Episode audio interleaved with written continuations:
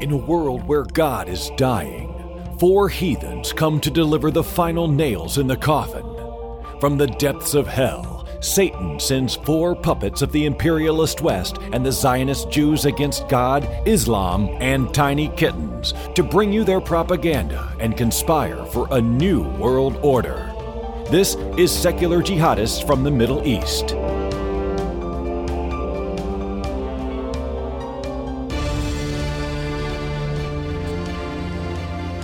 Hi, everybody.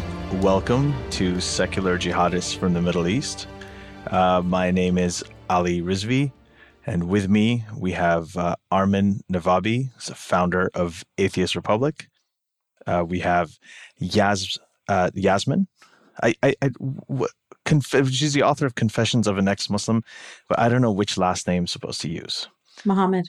Oh, okay, there you go, Muhammad. Oh, how did I forget? Muhammad. It's a unique the name, name. of your po- unique previous name, messenger. Unique name. Yeah. and then uh, we have, um, I guess he's spiritually present right now, is Faisal Saeed Al Mutar. He's, um, I think he's having a shawarma at this point. He hadn't eaten, so he will show up very shortly. Um, uh, in, inshallah, or we say inshallah, Darwin. That's what we do. Darwin willing. That's that's how that's how we roll here. Um, uh, and uh, today we actually have a, a very special guest. So uh, the the background of this is that um, in the Maldives recently, um, a secular activist and blogger um, named Yamin Rashid um, was brutally murdered. He was hacked to death in his own home. Um, and this uh, story made headlines, and this is obviously very close to all of us because he was basically murdered killed for doing what all of us do here freely every day. So this is whenever something like this happens, as has happened um, with Bangladeshi bloggers, um, as has happened even with the jailing of people like Raif Badawi uh, in Saudi Arabia. This is something that really um, hits very close to us. It's a very personal thing um, for uh, atheists from Muslim background. Ali, backgrounds. I think I'm going to have to take over the introductions because your Oh. voice keeps on cutting. Okay, I'm please go ahead. sorry. I'm gonna I'm gonna take the baton from you. I've been hijacked. Um, so, uh, if, just to, to recap, in case you missed anything that, that Ali was saying, um, today our guest is Muju Naim, who is a blogger from the Maldives. Um, and we've invited him to speak with us today because the Maldives is going through the same kind of conservative upsurge as the rest of the world. And um, just like Ali was saying, in Saudi Arabia and in Bangladesh and in Pakistan and in the Maldives as well, activists are being killed or disappearing for just speaking up for liberal secular values. Um, so, Muju, I'm going to pass it on to you, and you can give us a little bit of background about the Maldives and uh, where you fit into this whole mess that's happening right now. Uh, hi guys, uh, good to be here on the Secular Jihadist. Uh, just to start with a little background on the Maldives, uh, the political environment. The Maldives has been uh, up until 2008 run by a 30 year old dictatorship, which was pretty much in the form of sort of uh, Egyptian style or, or some of the other uh, you know, Middle Eastern style uh, dictatorships, and it was mostly inspired by the Mubarak regime, uh, and, and that was run by Gayoom, uh, which was later, and then the democracy movement started around 2003 when a a a, a convict was murdered in the prison, and, and which sort of set the catalyst for a series of events that would lead to the establishment of the Maldivian Democratic Party and and and, and the constitutional reform that would follow, uh, which would go on to be have the first democratically elected president in 2008, Mr. Nasheed. Uh, three years into his presidency, there was a coup where the the the democratic government was toppled by the same forces that was holding on during the, the dictatorship. And, and the toppling of that government happened under the pretext of protecting Islam. And once the democratic government was toppled, the initial democratic reforms that was achieved was sort of slowly repealed. And this was being done constitutionally. So it was a cons- now it was coming different in than the previous one. Previous one was a blatant dictatorship but then later on now it's a constitutionally mandated legally legitimate dictatorship that was being formed. So whatever that's happening in the country is actually legal as far as the law is concerned in some of the most of the things. And they were just simply manipulating the constitution to do whatever they want. And this is the brother of the previous dictator who was doing it now i don't think this guy is actually an islamist per se because his past history and, and his behavior and everything around him doesn't fit the bill, but he's happy to use the Islamist narrative just the same. But in that process, what's happened is legitimate, really threatening Islamists have climbed through the ladder into the government and, and in different aspects of the the framework of government, you know. And, and these guys are serious threats to freedoms and democracy and and and, and the same has been happening in, in, the Maldives National Defense Force, and the same has been happening in the Maldives Police Force as well. So this is going to a place where it's going to be really hard to reverse. But at the same time, the rhetoric of development, you know, aspirations, the, the government aspires us to be a mini Singapore, as they like to keep repeating over and over again. So those things, those aspirations are in conflict with what's actually happening on the ground in terms of the uh, the hardline religious narratives that that's being enforced. So, in in that environment, uh, initially I was involved in mainstream politics uh, up until 2010 from uh, 2004 onwards. But then I shifted my attention and focus into, you know, minority rights and, and, and, and secular values and, and, and other related areas. And then I moved out of mainstream politics to focus on, on the activism for secularism because I, uh, uh, the the word secular itself was is considered taboo in, in our country. Yeah, and, and this isn't. I, I don't believe this is just in our country, but it, it's the whole the Islamic spinning of the word that that it, it's somehow atheistic in itself, secularism as well. So in in the Maldives is almost hundred percent Sunni Muslim. Is that correct? Yeah, so the the constitution says you cannot be a Maldivian unless you are Sunni Muslim at the moment. So, okay, so do you have any minority demographics, or can you guys hear me okay now? Or? Yeah, yeah, yes. I can. Okay, I switched my connection from 5G to regular, so hopefully this works out. Uh, but yeah, do do you have what are the what what are the sort of minority demographics there, if any? Well, I, I've pers- like there, there's no recognized minority demographic eh, per se that that's on any indicator or any any you know documented level, but uh, the people that I hang out with, the circles that I move about with, you know, they aren't necessarily eh, you know Muslims. They don't identify themselves as Muslims. I've met you know Christians. I've actually met Buddhists in the Maldives, and, and I've I've met you know, second generation atheists, you know, even third generation atheists. And, and the LGBT community is, is, is, is quite small, but it, it's there and, and they are forced into silence and into hiding as well. And, and there's a lot of hypocrisy around everything in terms of, you know, how uh, the LGBT community is even viewed. For example, you know, during Ramadan or, or, or you know, not, not Ramadan, during the circumcision season is actually what it is, is during the holidays, The- sorry, school the holidays. when- circumcision when, when, season. yes, it's, there is a season for it. This is new to me. I have not heard of this.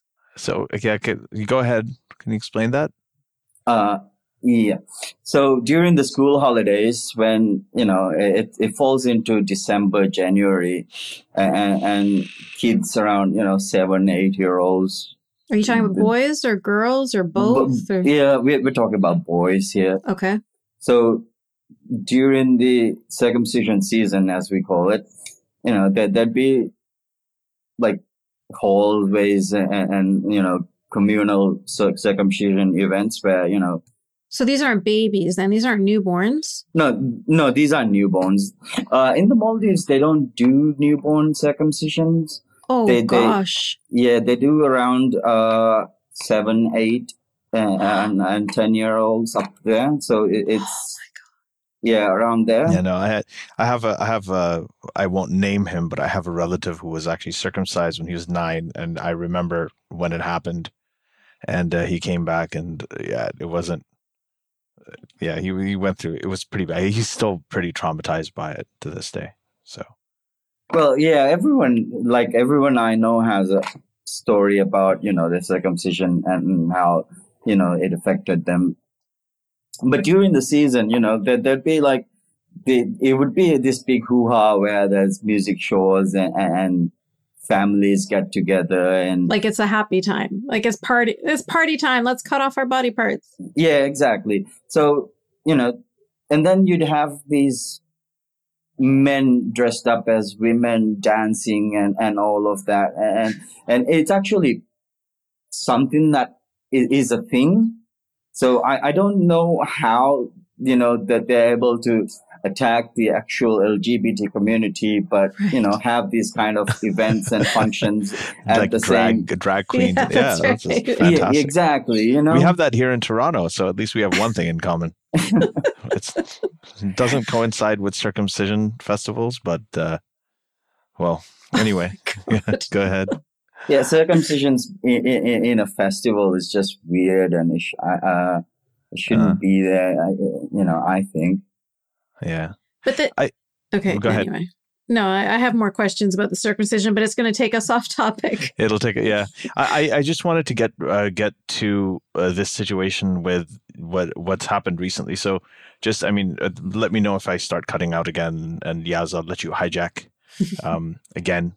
Um, the so uh, what I what happened was after the the the death of Yamin or Yamin Rashid, um, I started getting I got some emails and I got a bunch of uh, tweets uh, just telling me from secular writers and secular activists in the Actually, I am going to interrupt you, Ali. If you could Oh, tell no. us a little bit about Yamin. No, you're not cutting. Oh, okay. but if I'm you could cutting, just right. give our listeners some background about Yamin, just briefly. Yeah, yeah, Yamin Rashid was uh, he was a secular activist, right? And he was a blogger, and he he essentially is, is just a writer who cares about secularism, like myself.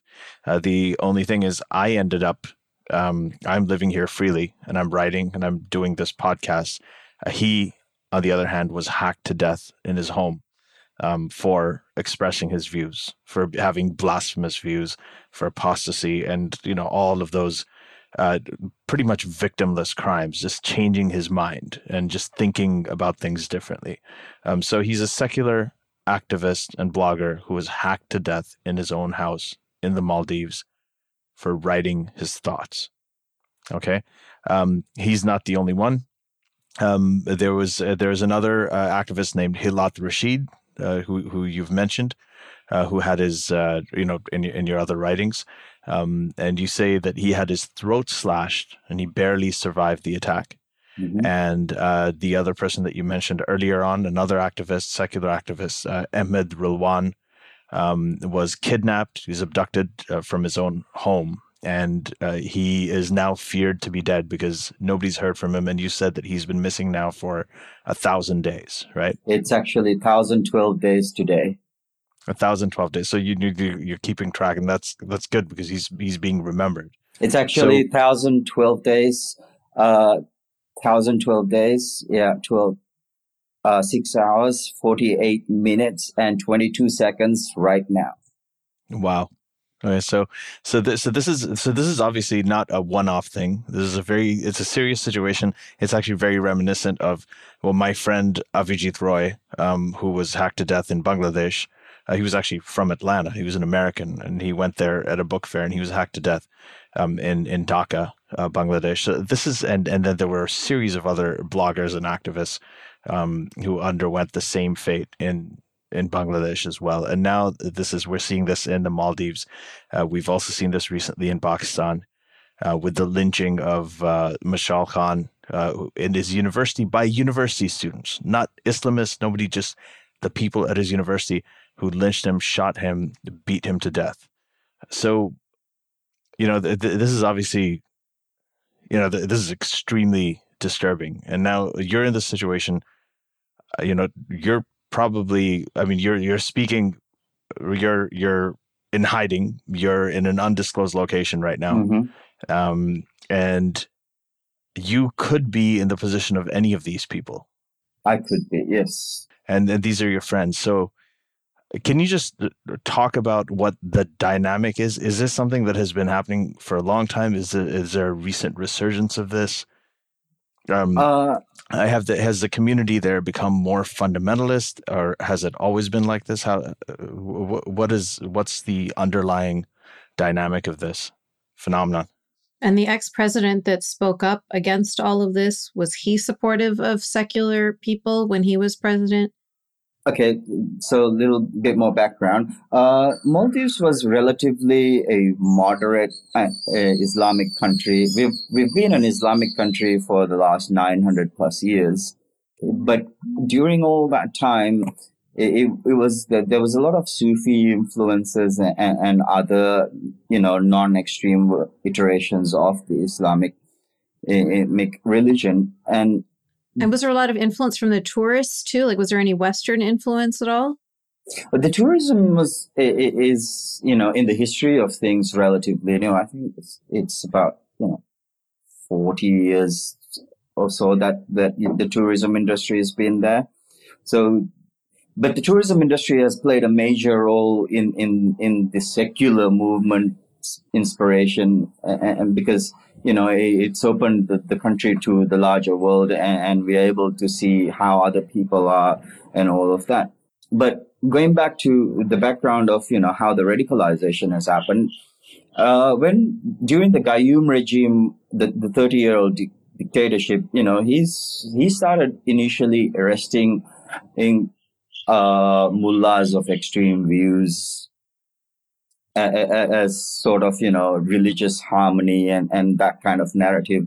And while in prison what they, they, they were doing was they were torturing these uh, mullahs like shaving their shaving their beards with you know chili sauce and things like that. You know and what? and, and there, so there was a lot of hatred being you know sort of boiling underneath because of those those events. And, and when Nasheed came into the presidency in 2008, you know, he I, he, he mistakenly Nasheed is the one that was democratically elected. N- n- yes, Nasheed okay. is is the democratic uh, president. He made the mistake of, you know, assuming that Islamists could be part of the democratic process, and right. he invited them into the government. He made a ministry of Islamic Islamic ministry, and, and as soon as you know you let the extremists be part of the democratic process, as fair as it seems, you know, that everybody should be welcome, people who don't believe in democracy shouldn't be allowed to participate in democracy. But, you know, as soon as they started being part of the democratic process, they, they started you know, introducing in these mullah speeches and, and, and,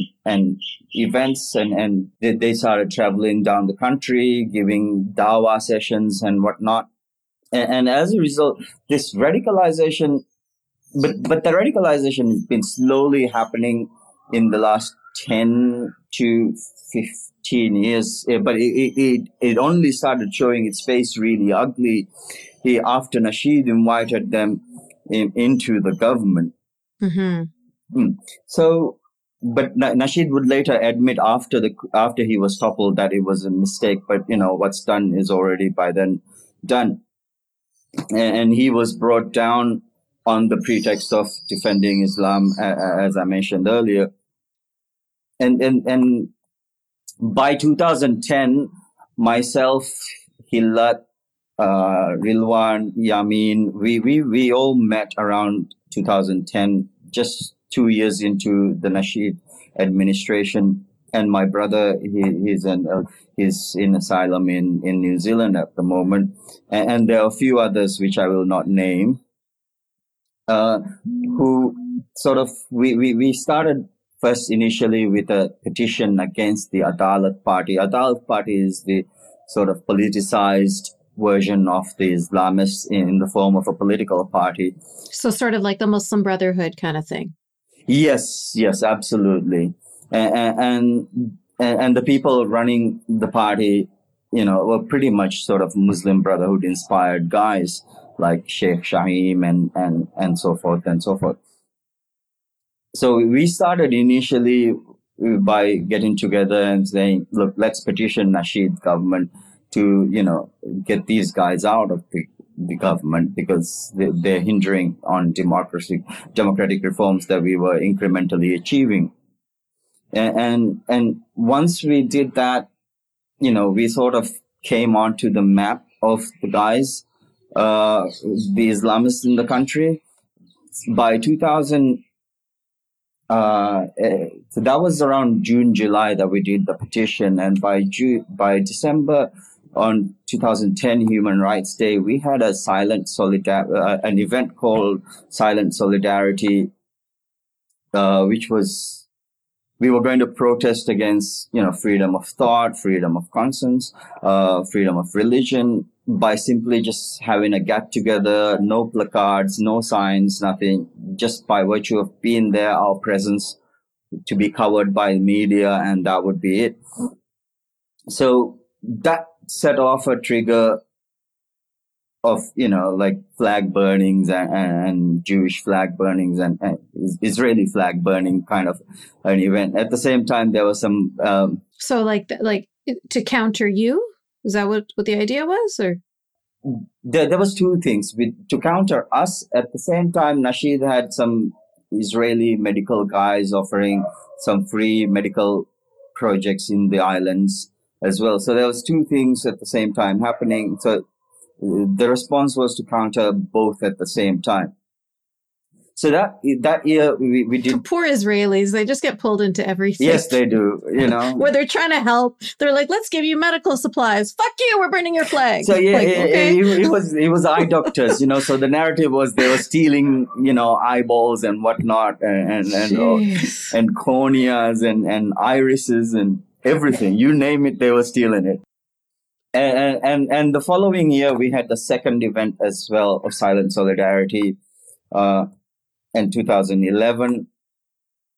And, and that one was attacked directly and Hillat had his head cracked open and, and, and, and all, all of that went real, yeah, really bad. What happened? Was it with the police attacked him? No, no, no, no, no. These were like, you know, radicalized gangs. So uh, yeah, so they they they they'd be they're not religious in any sense. They they just look like thugs, you know, basically. So they'd have the beard and they'd they'd have sleeves rolled up a little bit, you know, so that you know that part of the ankle is not in in hellfire. You know that story. Yeah.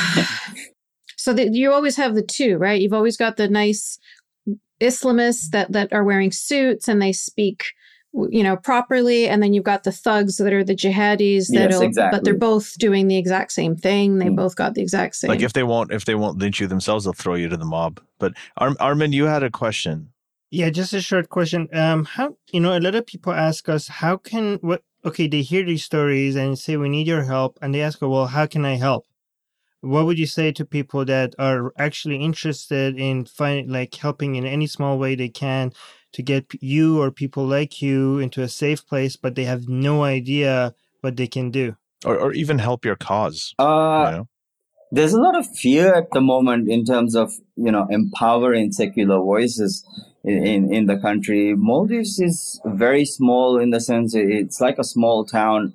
And the whole country is like a small town in, in any Western place where everyone literally knows everyone else. And, and, and secrets are the most hardest thing to keep in the country. So how, how what is the population of the country? If you could just share with the the audience. Uh, it's about 400,000 people in the entire country at the moment. Wow. So, and, and the capital Okay. itself is about six square kilometer island. And in that six square kilometers, we have about 150,000 people and the rest are dispersed over little islands, about 200 islands. Some islands having 10,000, which is like the bigger population and some others are having like 100 even you know and 500 uh, some some islands can't doesn't have a population enough to have economies of scale Right. Right. my Okay. question is not about like you know raising you know we we we know we're we're doing i think we're doing that a little bit bringing attention to voices and stuff. We could do a much we need to do a much better job with maldives because it's not getting attention. But my my question is specifically about helping you get out because we had we tried to do this like we tried to do this with rana ahmed but we the only thing we could do was to give her money to support her financially when she was trying to get out. But we had no but we didn't help help her at all on the process of actually getting out. That was all her herself. But we need to I, we just desperately want to know like like we we tried so many things and we it's hard to figure out like what can we do other than calling like we call you people in Amnesty International, we got people in the UN, and we get denied or hung up on, or we don't hear responses. And even when somebody that really wants to help us, they file something and it gets denied somewhere else or gets ignored. Is there anything that you like? Do you need sponsors? Do you need somebody? What can people do if somebody hears their story and they like, oh, this is horrible. I want to help this person what is it that they could do they do you know if anything they can do to or somebody they could talk to or somebody is petitions matter like i don't know like do you have any suggestions Uh, so I'm I'm now registered at, with the UNHCR as an asylum seeker, but with that comes that I can't hold a job uh, as part of the reg- rules there, and I can't have a bank account and, and all of that. So in the country that I'm in, I I don't have any of those options. And you've been there for five years. No, not not in this country for five years. I arrived. Uh, I, I I I I was in Malaysia for the, the the five years that I was out, but my visa expired, and then I flew to Sri Lanka initially, and then after that I had to leave as soon as I registered with the uh, as a seeker, and, and because May I have a question about this? oh yes, go ahead. By the way, this is Faisal. Uh, in case you don't know me, um, I'm the secular caliphate. Everybody knows you. Everybody knows Faisal. I actually, I mean, speaking of the UNHCR, I came into the United States through the UNHCR. Uh, so the United UNHCR are the ones who actually helped me out to come to the United States, and I registered through Malaysia. Mhm. So uh, just a little, Faisal, can you, before you go on, can you talk about your background? Because Faisal is also somebody who was kind of on the run uh, in a way like the like you are, and eventually he did arrive in the U.S. Uh, as a refugee, right? So he there are some parallels there, right? Yeah, so so uh, with me, I, I- don't know if this is this is recent, but when I applied for the UNHCR, they didn't ask me. Uh, well, well, first of all, they ask you that you need to have a visa in the country you're requesting asylum at. So, in, in my case with Malaysia, I had a student visa because I I I did my college over there. Um, but they didn't tell me like I cannot get a bank account because it was kind of necessary for someone to survive over there if they don't have a bank account. Even though like some of these societies are cash based, but overall, there, I don't remember there was a regulation about that you cannot have a bank account. Is that recent or? Yeah, let me explain that. So this is depending on the host country where the UNHCR is based at the time. So So in, in, in, in my case, when I applied, the, the country is not part of the, the, the signatory on the UNHCR charter. So they are tolerating uh, refugees and asylum seekers, but they're not legally protected. Yeah. He's not in Malaysia, Faisal. We don't. We're not saying where he is. Okay, but but okay. So I see. So maybe it's a different country, so they probably have different rules about. That's correct. Yeah. Right. So it, it depends on the you know where where UNHCR is. If if if in, in, in, in the case of Malaysia, if the Malaysia is part of the UNHCR charter, then the rules are different to asylum seekers and, and all of that.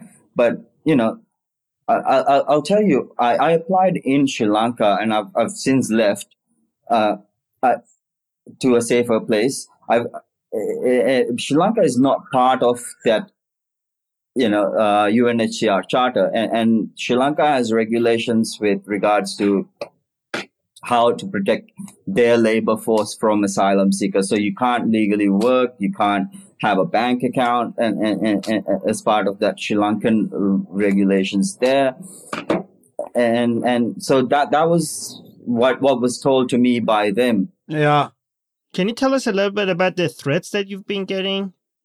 Uh, boy, that that those are a lot of threats though. I just want the audience to know what what like how how difficult of a situation you you are in and how just because you i mean and why and also why have you been receiving these threats? Like if you could explain that as well. So yeah uh so going back to the initial story of you know so when we did the silent solidarity two events in 2010 and 11 that sort of was also used as as as a catalyst to bring down the the Nasheed regime, Nasheed government. And, and since then, we've been vocal, open, secular activists.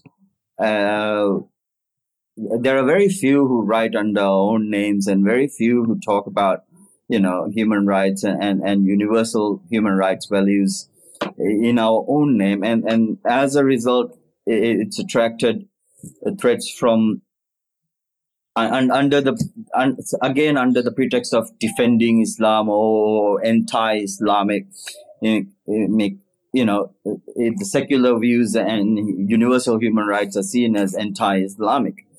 But so the threat started from way back then, but it's accelerated over the years to a point where uh, it, it, would be weird to not receive a death threat now in a week. It would be like, hang on, what's going on? You know, like I didn't get a death threat this week. So it, it escalated to that so point. How did how did you were saying the country was pretty secular before that, or at least it was pretty democratic, and then in the past ten years, uh, this surge of people. Okay, okay, so that, that that's a mistake to say it was democratic before. It was never a democracy. Oh, okay, democracy. Okay. Sort of like an it, Egyptian it democracy. Egyptian democracy, where which means you know, dictatorship. The, yeah, Mubarak style. Right. So it was a 30 year old dictatorship, uh, but it was relatively controlled, moderate form of Islam during right. that time. And, and the, as soon as, you know, Gayoom started arresting these incoming mullahs and, and, you know, shaving their beards with chili sauce and things like that, there was a lot of anger and animosity. And so they became more religious. Yes, as a they reaction. became more religious. Mm-hmm. And, and, and, so I, am sorry, you. This is the second time you mentioned the shaving the beards with chili sauce. D- so that that does that mean what I think it does? That instead of shaving cream, yes, exactly. Use... use chili sauce as the shaving cream and then shave it off.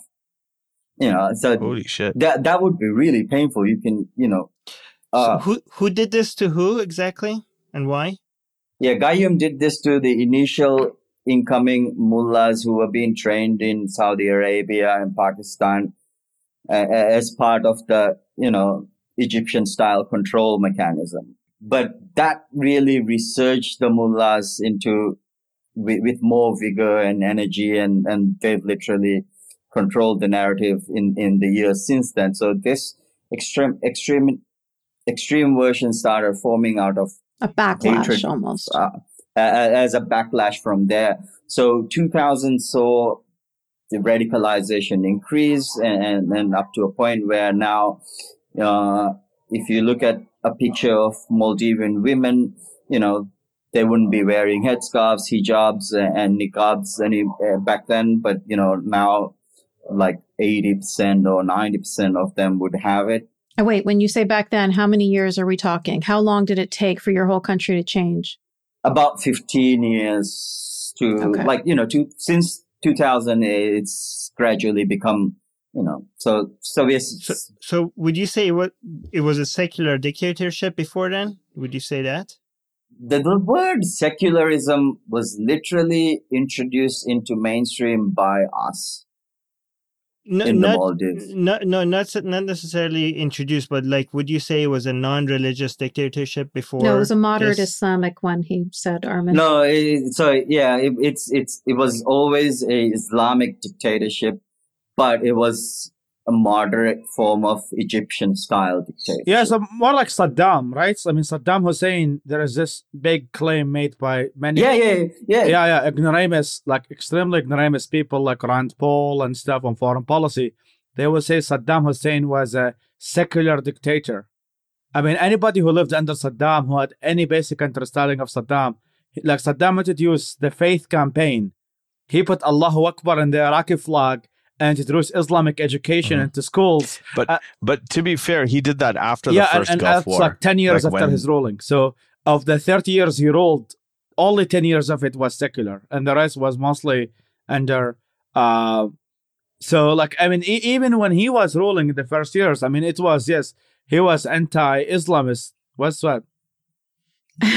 so it's it's a it's uh, a little bit more nu- nuanced than that in the sense that in the Maldives it was never allowed for anyone to have a faith other than Sunni Islam, but it wasn't visibly Islamic or, or, or extremist in that sense. So the control mechanisms are slightly different than it was in the Middle East, yeah. but it was always Islamic and, and, it was always a single religion and, and they're very proud of the label, you know, that we are 100% Muslim country and that the claim is that there's only 200% Muslim countries in the world right now at Saudi Arabia and the Maldives. So they're very proud Wait a minute. Saudi Arabia is not 100% Muslim. That place is full of expats. I I know, but but you know, they're not citizens. Ah, yes. The reason why I was asking if this, if you think, you know, a lot of a lot of leaders, dictator leaders, they they use Islam labor, but they don't rule with it. You know what I mean? Like kind of I mean, uh, Faisal, uh, Faisal disagrees with that, but because a lot of people say, well, Saddam claimed to be you, you know, a little bit religious, but he didn't really use it as a way to rule, so it was technically secular. But I know he disagrees with that. Like the same thing. It's not I disagree with, with that. that. Facts disagree with that. It's not a matter of All opinion. Right. No, all right, but at least we could say that. I, I, I could say that about like Reza Shah. At least it was like he he would call himself a Muslim, but he was very anti-Islamic. Reza Shah was a dictator of Iran. He was a Shah of Iran before. Anyway, you guys, let's yeah. just stay on and topic. I, no, no, mm-hmm. I just I just want to I just want to get to back to the topic. I think like, do you think that this is like a trend that you see that the governments go full on anti-Islamic or anti-extreme Islamic, and it always has the opposite reaction? Action that they, they were hoping for. Like it happened, it's, it started Islamic revolution in Iran. In Turkey, you're getting the opposite reaction now after Ataturk from after many years. In Egypt, you're getting, getting the opposite reaction after dictators like trying to be against the Muslim Brotherhood. Now you see that in the Maldives as well. Do you think this is actually like the Maldives invited the Muslim Brotherhood into the government? Well, it's it's not the Muslim well, Brotherhood the in the name, Islamists. but it's the version of yeah. yeah, the version, yeah. So uh, yeah, uh, I mean, it's a little bit more nuanced than than what you described because the, the, the government before the, the 30 year old dictatorship, it still identified itself as Islamic. It was in practice Islamic, it, it, but it had its own, you know, toothless version of Islam, so to hmm. speak. Mm. And, do they have and, and do they have it, Tinder in Maldives? If they have Tinder, it means it's secular. That's the way I see it. oh, I'm sure there are a few people using Tinder. At least. Uh, actually, I, I'm just out of curiosity. Do they have is alcohol legal in the Maldives or no? Right, alcohol is legal in the resorts. Right. Now, so there's like two. There's like uh, Uh, uh, for tourists. yeah, Yeah. hundred plus resorts there, and then two hundred plus islands with locals in there. The whole country has thousand eight hundred islands or so. Yeah, people in uh, in Pakistan. I remember a lot of uh, my well, several of my friends who got married went to the Maldives for honeymoons all the time from uh, places like Pakistan and so on. So, so I have a Yeah. question They just select uh, on that. on, on the tourism a- aspect because so for locals, so so so you say like all this alcohol is being sold by the resorts and stuff. Uh, how how mu- how And big is the and pork. interaction between the people who stay in the resorts and the average Maldivian citizen? Right, very good question. So when a tourist arrives in the Maldives, they they land at the airport. Now the airport itself is on a separate island. You know, the capital is on a separate island. Every resort is on a separate island. So it's a one island, one resort concept. It's quite unique in the sense that it's very few places in the world has this concept. So when you arrive in, in, in the Maldives at the resort, you don't have to change your dollars into local currencies. You know, you, you, you, a tourist would pay with dollars. So there's this parallel economy going side by side. So the, the, the Maldivian rufiyaa economy, which is for the locals and the dollar economy, eh, which is for the tourists and the resort businesses and, and, and the magnates that run it. So when they arrive, they're whisked off on a seaplane or a speedboat into a resort where the locals serve as, you know, waiters or, or, or, or room boys or whatever. And, and they also What is that? What is the room dollars. boy? I mean, is that for gay people or? No, room No, boys are people who attend rooms. Yeah. no. Uh, so yeah, so it's a parallel economy completely, and and the fact that they don't have to change the dollar into local currency it means that it only goes into the coffers and, in the pockets of the very rich elite who are able to own the resort businesses and, and, so forth. So if someone was sick or needed to travel overseas or, needed to buy dollars, there's a cap even. So uh, uh, a, a air ticket out of Maldives gets you 500 US dollars at the airport before leaving. Wow, interesting. Now, I mean the reason I'm asking this question because let me tell. I mean, I I, I, I know at least like eighty to hundred people from a friends of mine uh, went to the Maldives, and Mm. almost all of them had an awesome experience. Like all of them, and I imagine they have lived in a bubble, right? They have lived in a bubble. Yeah. just like for example somebody goes to lebanon right? Because i lived in lebanon Mhm. for a while and if you are a tourist who goes to lebanon you stay at the hamra district. Most of them are tourists in beirut. But if, if you drive 20 30 miles south is hezbollah headquarters. Literally hezbollah headquarters. You can actually see ayatollah khamenei photos over there. But yet most of the tourists who come from uk us canada whatever when they come to Lebanon, they see a very beautiful secular country, but they don't see they don't see that kind of a negative aspect within Lebanon. So I'm I'm expecting that even Malaysia has a, a, a kind of side like this, right? Like in Kuala Lumpur, i- it's kind of a secular. You have alcohol, you have clubs, you have nightclubs. Because Yep. I've been to all of them, so I, I know that. Uh, but for some states in Malaysia, some provinces in Malaysia, they actually have Sharia law. Like they actually Yeah, have like, like, uh, uh, like I think it's Kelantan yeah, or yeah, yeah, something. Kelantan Yeah, and all of these areas. Same thing like Indonesia too. You got Bali, Mm. but then you've also got Sharia law in other Yeah, so like Mhm. I think Sarawak and some others in Malaysia, in which like they literally like have canning of of gay people, and they have, and they also in the in the Mm. Malaysian law, if you are a Malay Muslim, the police can actually take you from the bars. So people who Yes, can drink can. are the only non-Malay Muslim Malaysians and tourists. Mm. So so there is kind of like a bubble bubble uh, world. Yeah, absolutely. So all all tourists who come into the Maldives who stay in these resorts, you know, they they they're able to buy pork dishes and, and alcohol and and anything else you know, there are even resorts that specifically market as, you know, gay havens and LGBT islands as well. You know, I, I, have recently seen one, one resort market for, you know, the gay market as well.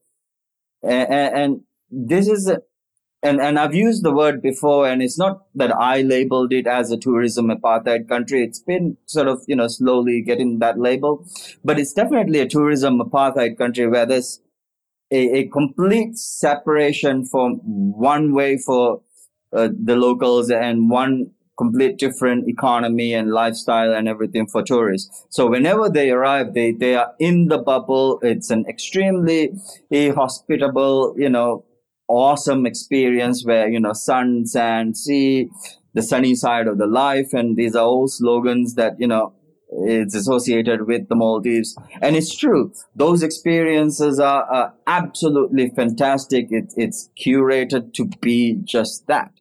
But this is not the experience of, of the local. Now there's, there's uh, just 30 minutes boat ride from the capital, Male. There's an island called Maafushi. Maafushi has the biggest jail in the country. He, and, and, and on the same island, there's a fence dividing the island into two uh, tourist, uh, local tourist investment. So there's people on the same beach who are absolutely enjoying in, in, you know, in their bikinis, swimming around. On the other side, you've got people being murdered, boiled with hot water, shaved with, you know, uh, chili sauce or whatnot. And, and, and, and it's unbelievable. But these two worlds don't interact and they are, they don't know of each other, so to speak. So, so if you fly back to the Maldives today and land in the land there, like, are the police going to be waiting for you in the airport right away? Like, would you even are you on a list and they would be basically would you even make it past the airport like you're going to go directly from the airport to what happens like they're going to execute you or torture you do you well, know what the the, the country is now recently trying to introduce the death penalty as, as part of enforcing you know, Islamic law. It, it, we've had a moratorium on the death penalty for quite a while, like almost 50 years, if I'm not mistaken. I've been picked up at the airport twice, uh, and, and taken straight to jail. Uh, uh, one time that was in 2003 when I, uh, 2002 when I came for holiday. I was studying in Australia. I was picked up at the airport for drinking overseas. How how did they know? How did they know? Uh, I, I actually had a drink on, on the airplane, so I, I don't know if someone in the airplane reported me, oh. like another Maldivian reported me or whatnot, but the charge was drinking overseas. But you think they were just picking on you because they knew you're an activist? Well, I, I have already been in trouble in 2000 in 99 over a phone call I made to the police complaining about a public arrest.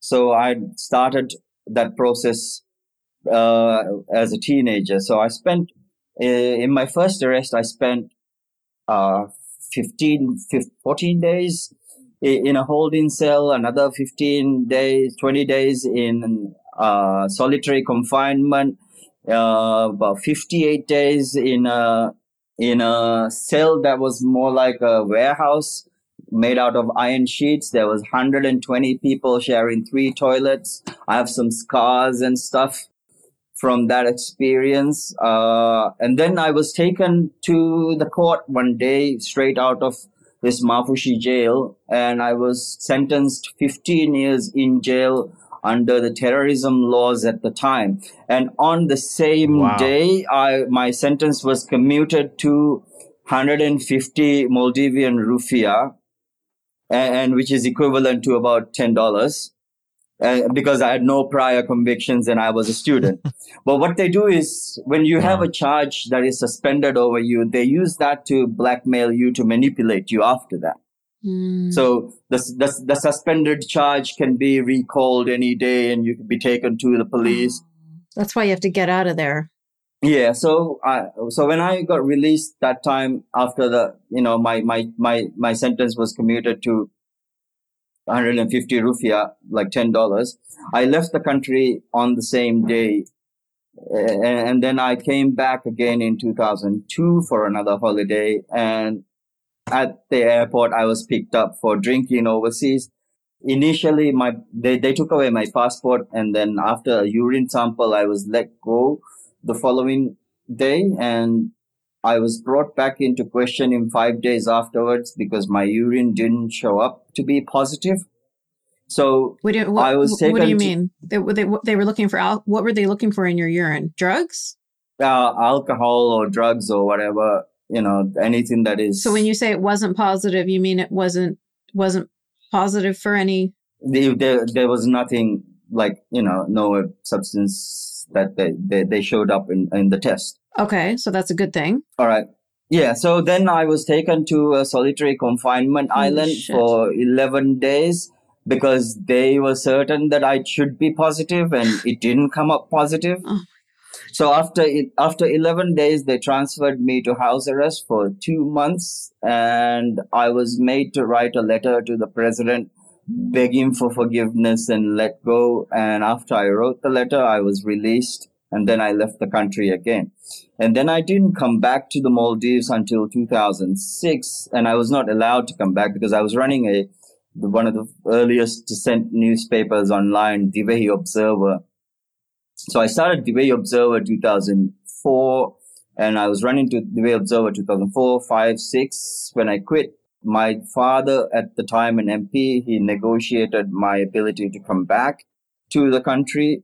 And I, I, I joined mainstream politics from there. But then I quit mainstream politics in 2010 to go into like minority activism and secular activism because we need to address the core issues. Otherwise, we're just fooling ourselves. Yeah.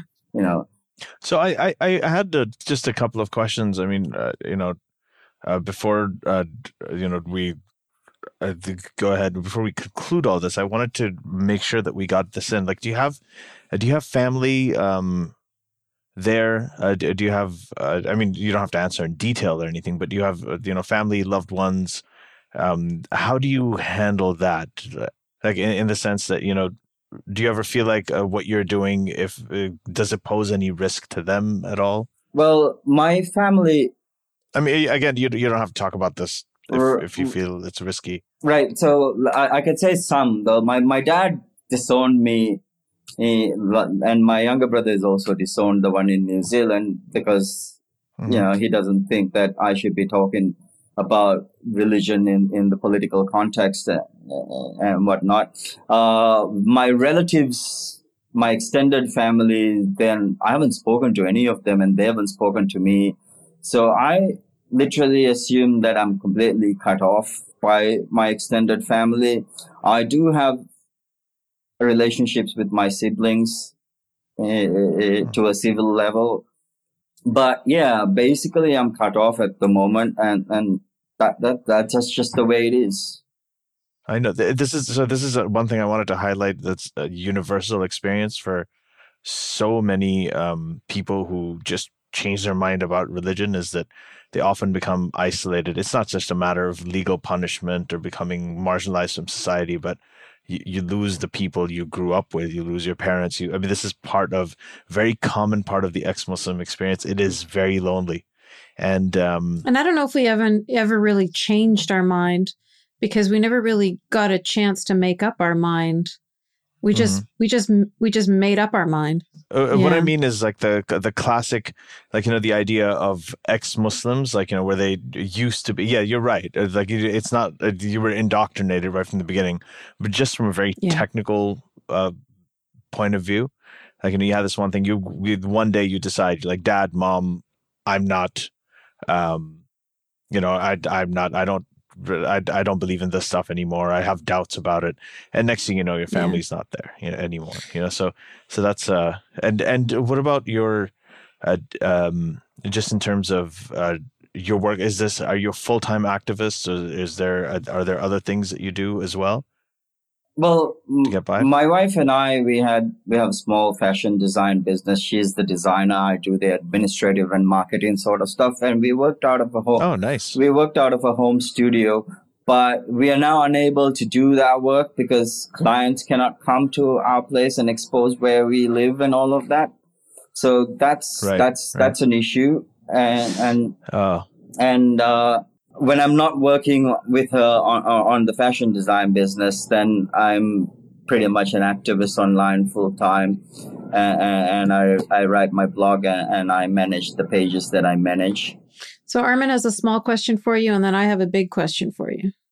All right. Before uh, and before I ask a small question, anybody in the the fashion, size anybody in the fashion industry, if you Yeah. want to help this, if you want to ha- send out a work visa, maybe if that's possible, if you think you could help out by hiring him and his wife in a way, you know, so so at least he has a visa to come Yeah. in and then get asylum, that would be really good. If you could Yeah, reach out. and and we're gonna go with like the links and stuff for your work and your all the other stuff that you do. You know, we'll we'll give you a chance to sort of uh, say all that towards the so end. So my, my question is that Mm-hmm. how will you respond to people that say then why do this? Why all this activism? Why put yourself at risk? Um you know we don't need we don't need atheist martyrs. It's not where you know would you if you if you go back all the way would you do all, do all this again or would you take a different path? Knowing the people that you know and the hardships they've been through, it, it, it's not that I want to be a martyr. You know, I, ne- I never set out to, to, uh, with a death wish that I want to get killed or be threatened, but seeing the suffering of the people that you love and, and the inability and the absolute helplessness that you feel knowing they're going to go through all this stuff. You don't start as as you know let's go secular all out. You start with little things like let's try and help this person let's try and help that person because it's the right thing to do.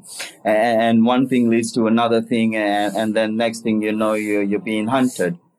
You know so it, it, it, it- it's mm-hmm. I'd still try and help the people that I wanted to help and and all of that if I had to do it again. And, you know, and if that leads to the same conclusion again, it would still be the right thing to do because, you know, there are people who need help and, and, and, and to deny that help to those people is to deny humanity itself. So yeah, I'd do it We've again. been uh, we get asked the same question, Muju. I I, I Faisal and I had this conversation once after it was after uh, the Avijit Roy was killed, and we talked about this. We're like, should we do this? Because this is this is, when things like that happen. Your rel- friends and relatives read it in the news, and they ask you. They say, "Why are you doing this?" You know, what is the point? Why don't you just live with your family, safe? Why put everybody at risk? Why put yourself at risk? And um, we came to the conclusion after that happened, every time something like that happens to Avijit or to Raif Badawi or uh, any of these people who are suffering because of it, you know, it makes us want to double down because that's how terrorism works. That is terrorism. You know, if, if people change their behavior because of fear, you don't have to be killed. You don't have to, none of that is the, the victims of terrorism aren't necessarily just the ones who are dead. It's it's pretty much everybody who decides not to publish a cartoon that is in the headlines, like uh, you know major American newspapers or people who decide, okay, I'm just going to stay quiet and I'm not going to say anything. They're all victims of terrorism, right? And uh, if you if you ever give in and you ever stop speaking, you yourself have become a victim of terrorism. I mean, that's something that I think, um, well, Muju like realizes. I think, Oh, sorry, you know, I think he Faisal left. And I also second. did. Did we I lose think him? it says Mojo left the conversation. Yeah i think his connection got cut but at least we at least we Mhm. got No, he'll almost hopefully he'll come back. he come back to get say goodbye Yeah, and I think Yaz had one one last Oh, I question. yeah. did right? have a question. Yes, I, had a big I hope I have a chance a to big ask question. it. yeah but i'm curious now i'm very curious to see what yes question is so Uh, hopefully he'll come back, but if he doesn't, I think I, I already know the answer to my question. It was a loaded question. Um, and maybe you guys can respond to it for me. So when he was talking about the Islamists being invited into being part of the government in the Maldives and how the president later said that that was the biggest mistake that he had made because when you have people that are inherently against democracy and you invite them to be part of the democratic process, they were basically, they just, uh, they weren't there to work with people. They were there to overtake. And that's why it only took 10 to 15 years for the whole country to, to change uh, what it looked like then and what it looks like now. Obviously, much more conservative today. So I was going to ask if he can speak to the Maldives being like a microcosm, um, and if he sees something similar happening in other countries in the world, because I know that we've mentioned Egypt, and I think that Egypt is an example of that happening as well. And I think a lot of countries here in the West see this happening all over the world, or maybe they don't because they're not paying attention, but they never think that it's actually going to happen in their own country. They never think, oh, who cares if we invite Linda Sarsour into the White House? You know, who cares if the Muslim Brotherhood aren't deemed a terrorist organization? They kind of have, I don't know if it's naivety, naivete, or if it's arrogance, but they kind of have this attitude of like, well, that's never going to happen to us. And so I was going to ask him because I know Egypt definitely had that attitude. Yeah, I mean, I think maybe I should answer it. Uh, yeah. I mean, I, I think that the Democrats, I mean, you mentioned Sarsour, for example, Dalia Mogahed. Um, I think they probably believe that this is this is all paranoia. What you just described is just paranoia, and um, Muslims are just like anyone else. Uh, there is no. I mean, the thing is like there's a conf- there's a conflation between race and religion, right? But what do so you they think? Say, so they say that, oh, the Chinese. I mean, me personally speaking, I think that all religious parties, and most importantly, Islamist ones, should be banned from entering the government. I totally agree. As a pure secularist, people who want to bring theocracy to the country should not be allowed to participate in the government. I don't think they're admitting that they want to bring theocracy, though, right? Like you see somebody like Linda Sarsour standing there, she's talking about acting like she's a Democrat. She is. Um, no, but, but with, with Linda Sarsour is not as clear as is like let's say with like let's say the Muslim Brotherhood, the real like the members of the Muslim Brotherhood. But even there, like you should uh, you guys should watch the latest interview Shadi Hamid did with the leaders of the Muslim Brotherhood in Syria, and he was the guy was so mild that you would think he's uh, but obviously he's pandering to the West, and that way the West would support him. Well, well, I mean, they, they don't get involved in government, but they do. They, they, um, they... pretty much every. Oh, no, no, no. I know, uh, but uh, uh, sorry. Let me rephrase that. Supposing they don't get directly involved in government, but what they do do is they do they do get lobbyists. All of these people, they do have lobbyists. They have people who go out and they lobby congressmen and stuff. I guess you know that's where a lot of them exert their their influence and they also have a lot of uh, it, you know in democracies uh, they they have sway over voters I mean, if you look at Israel, like a lot of the the settlement, the expansion and expansionists, the really conservative uh, Orthodox factions have, uh, you know, the the Likud tries to appease them a lot because they're you know a huge part of their voter base. So that affects it, even in the U.S. I mean, the Christian, the evangelical Christians, um, have significant sway over um, you know, for I mean, both Democrats and Republicans are going to try. But with Christians, can I can I, res- can I respond to yes? Okay, I, I, just wanted to say really quickly mm-hmm. that when it when Christians try, everybody is uh, mm-hmm. really vehemently opposed, and and they right away they recognize right, this yeah. is a threat. But when it's Muslims, they don't recognize it as a threat. And I think it might have something to do with the bigotry of low expectations because they're like, oh, these simple little savages. Oh, they're so cute with their little authentic little headgear. They don't think of Muslims as a threat and they're wrong. This is kind of like damned if you do, damned if you don't. Because if you if you give them an opportunity for democracy, they will come and they get power, and then they will remove democracy, mm-hmm. right? And then if you take away the democracy for them and like democracy for everybody, but you guys can't participate, then they're like, hey, look at these motherfuckers. They're like telling that, oh, we have no, but we say no rights, religions. no, We're saying it's secularism, right? No, but I'm I'm talking about religion. Like, well, now Islam is represents the most okay, but religion in general feeds on being the victim right? And they will use that mm. to their advantage. They were like, look, these people won't give us a voice. The only way out is to fight. And I agree. Right? That's because so, they try to make Muslims like a race.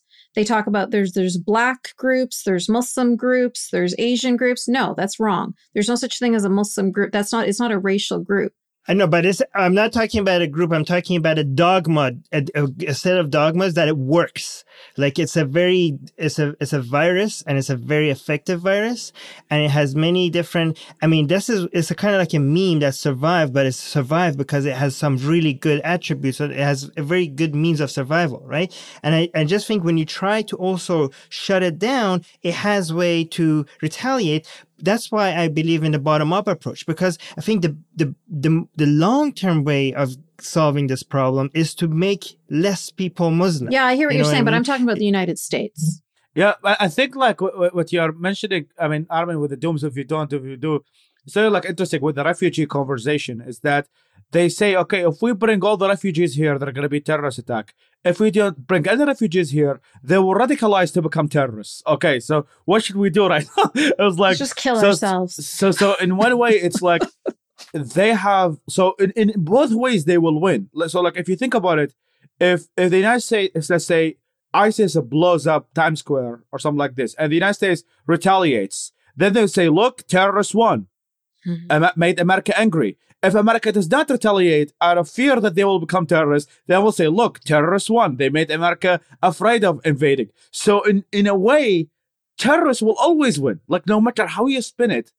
I mean, first of all, because they are mm-hmm. not thinking of a cost benefit analysis, utilitarian perspective. They for them, I mean, if you think about it, like the concept of jihad, if you somebody kills you in the war, you go you to win. heaven. Yeah. If yeah. you if you if you conquer the land, you go to heaven. Mm-hmm. Okay, it's a win-win situation. No matter how you spin it, they are the winners. If you kill them, another another example is like if you go like Maldives, you give them democracy, then they will dominate, right? And if you go like Ataturk or Reza Shah, they will they use will it to... eventually be because they will use it and they will eventually either like Iran or uh, like they have this revolution or in Turkey they're so tired of secularism that slowly becomes uh, like Islamism grows and gains power. So what the fuck so do it's, we it's do? Like a casino. We have to just make religion. They always win. They, they, they always, always win. win.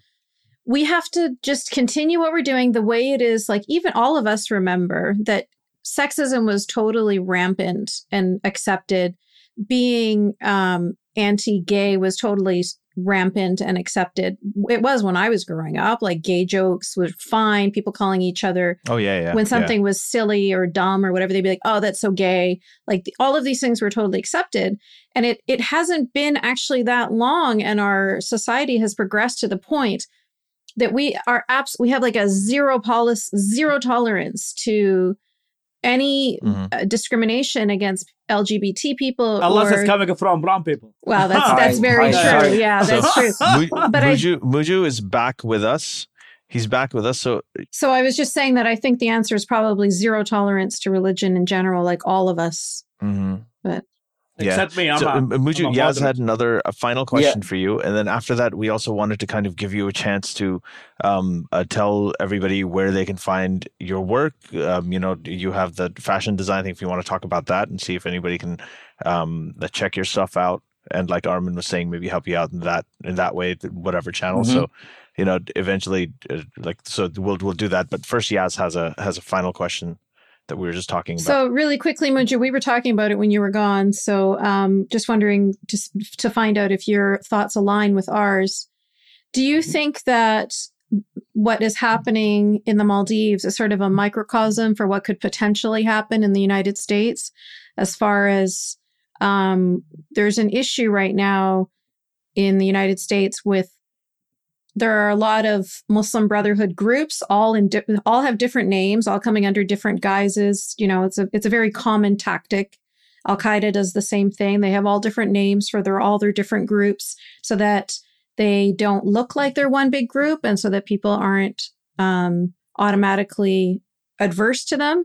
But uh, Islamists are sort of making their way into the White House and making their way into public discourse um, making their way into, you know, leading leading liberal marches. And I'm wondering if you have any thoughts on do you think America is totally immune to, to this kind of thing happening, or do you think that there is cause for concern? There's always cause for concern when it comes to Islamists because they they they pretty much pretend to be part of the the the democratic process until they they have gained enough you know, strength in, in, in, into the political system. So eh, America is quite big at the moment eh, in terms of the size of the population and, and, and the Muslim population. It's relatively small, but you know, given enough time, the the ambition would always be how to take over the system that you know and then they've made no secret of it you know. Uh, they, they've openly said that they aspire to to to rule over america and the west. So i don't know how long it would take but if we are uh, comfortable enough on, on, in our chairs and our laurels to think that they wouldn't try that would be a mistake.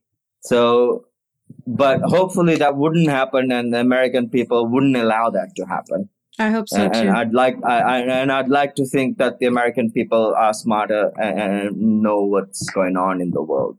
I like to think that too. And i think you're right. Right now they are a small percentage and the and the um the chances of it happening as quickly as it did in the maldives obviously are very low.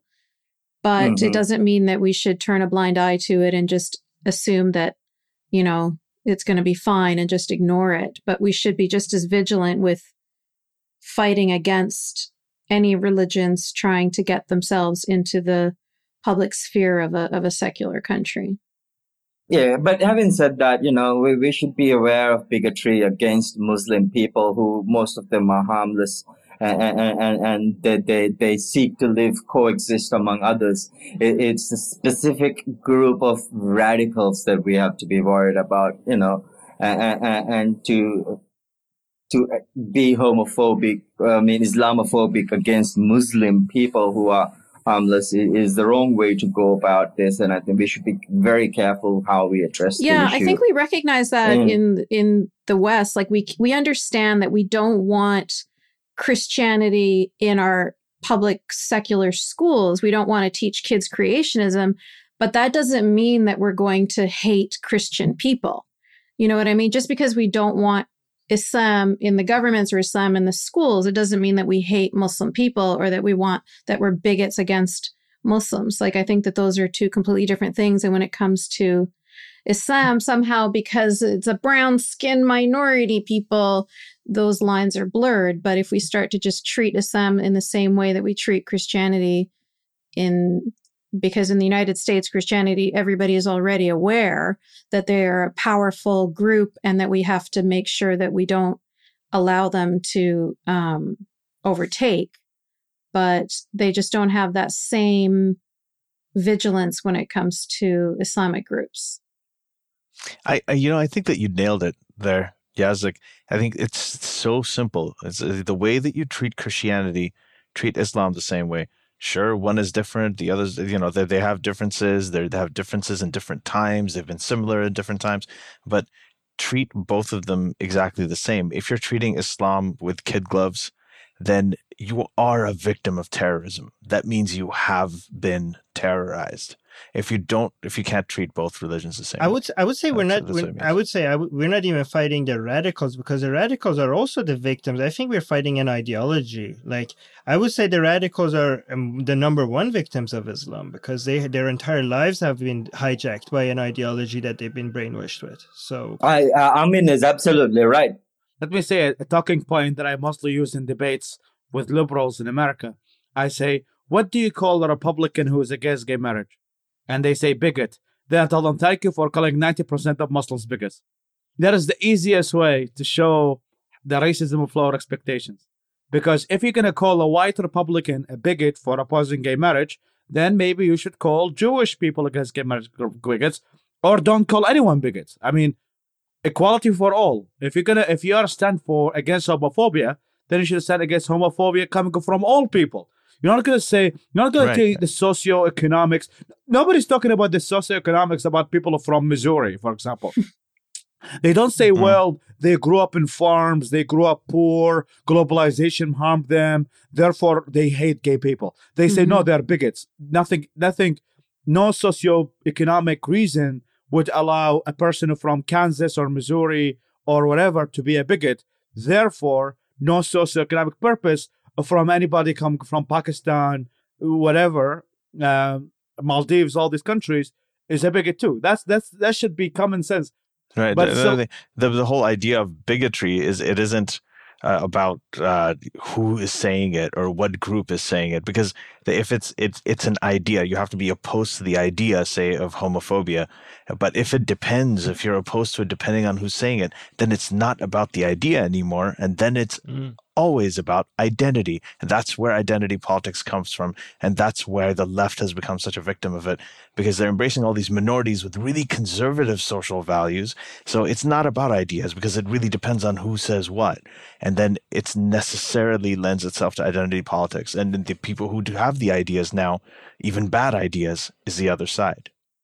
And and and then you, then you're left in a vacuum. So that's uh Mu- Muju th- thank you so much for joining us man. I mean you're um just uh, keep on doing your work. I mean we're just keep us posted on what's happening there and we're gonna try to help you in every way i can. I, I hope everybody listening um agrees Yeah. with me and uh, can you can you tell us a little bit about your blog and um, you know where people can find your writing if you are on Twitter or on on Facebook? How people can get in touch with you or contact you? Okay. Uh, um, my Twitter is at Muju M U J U Naeem N A E E M. My Facebook is uh, facebook.com slash M U J U N A E E M. Uh, my blog is Muju Naeem M U J U N A E E M dot wordpress dot com. Uh, yeah, so you can find me there, and I've sent the the links for my wife's fashion design business to the group chat here. And I'll I'll share all of that Th- That's when great. we Yeah. share your video. By the way, just one comment, just one comment. Don't use WordPress.com. We can get you a domain, man. Like this is you you, you would look terrible if you say that your website is WordPress or You need like Well, see, the thing is, the thing is, being in this situation, I, I, if I'm unable to pay the domain at any particular time, unless I'm safer, it, the blog needs to just exist. Mm. It cannot come down. That was why it had to be a Right, WordPress. so- Good point. Very Uh, good that point. makes sense. Also, I, I just want to say that okay, I you know. I could see you. you, you, you know, people like you, I really admire you because what you you're doing, what we're what we are doing, but with much greater Yes. risk. And you know, we're sitting with some sense of safety in Canada and Mm-hmm. the United States, and I, and I, you know, the amount of the amount of sacrifice that you're doing for for for this cause and i know a lot of people might think that it's not worth it but all these people that think it's not worth it they're enjoying rights and freedoms that other people had sacrificed for and if it wasn't for people like you Mhm. they wouldn't have enjoyed any of those rights that they're now enjoying so thank you thank you for everything you're doing We love you, That was so good. I'm Yeah. perfect. Yes, Muju. Yeah, we couldn't That's have said exactly it better. how we feel. How we all feel. You're a hero, my friend. Good to be here. I mean, good to meet you guys. I mean, it's, it's been a long time coming. I, you know, awesome. Uh-huh. If any of our listeners have any ideas for support or help for Muju to help him to get out of uh, where he's in asylum right now, then please contact us and we will pass on the support for sure. And we're going to try and get you safe, you and your wife safe as soon as possible. I really appreciate you guys. Love you. All right. Take care. Thank you. Good night. Thanks. Bye. Thank you, Have a good everybody. Bye-bye. Take care. Bye bye. The secular jihadists have been made possible thanks to the gracious support of the Illuminati and the great state of Israel. That's what we have been told, but we haven't received our checks yet. In the meantime, we greatly appreciate the support of our current donors. Please consider supporting by sharing the podcast with your fellow heathens or by donating at patreon.com slash sjme.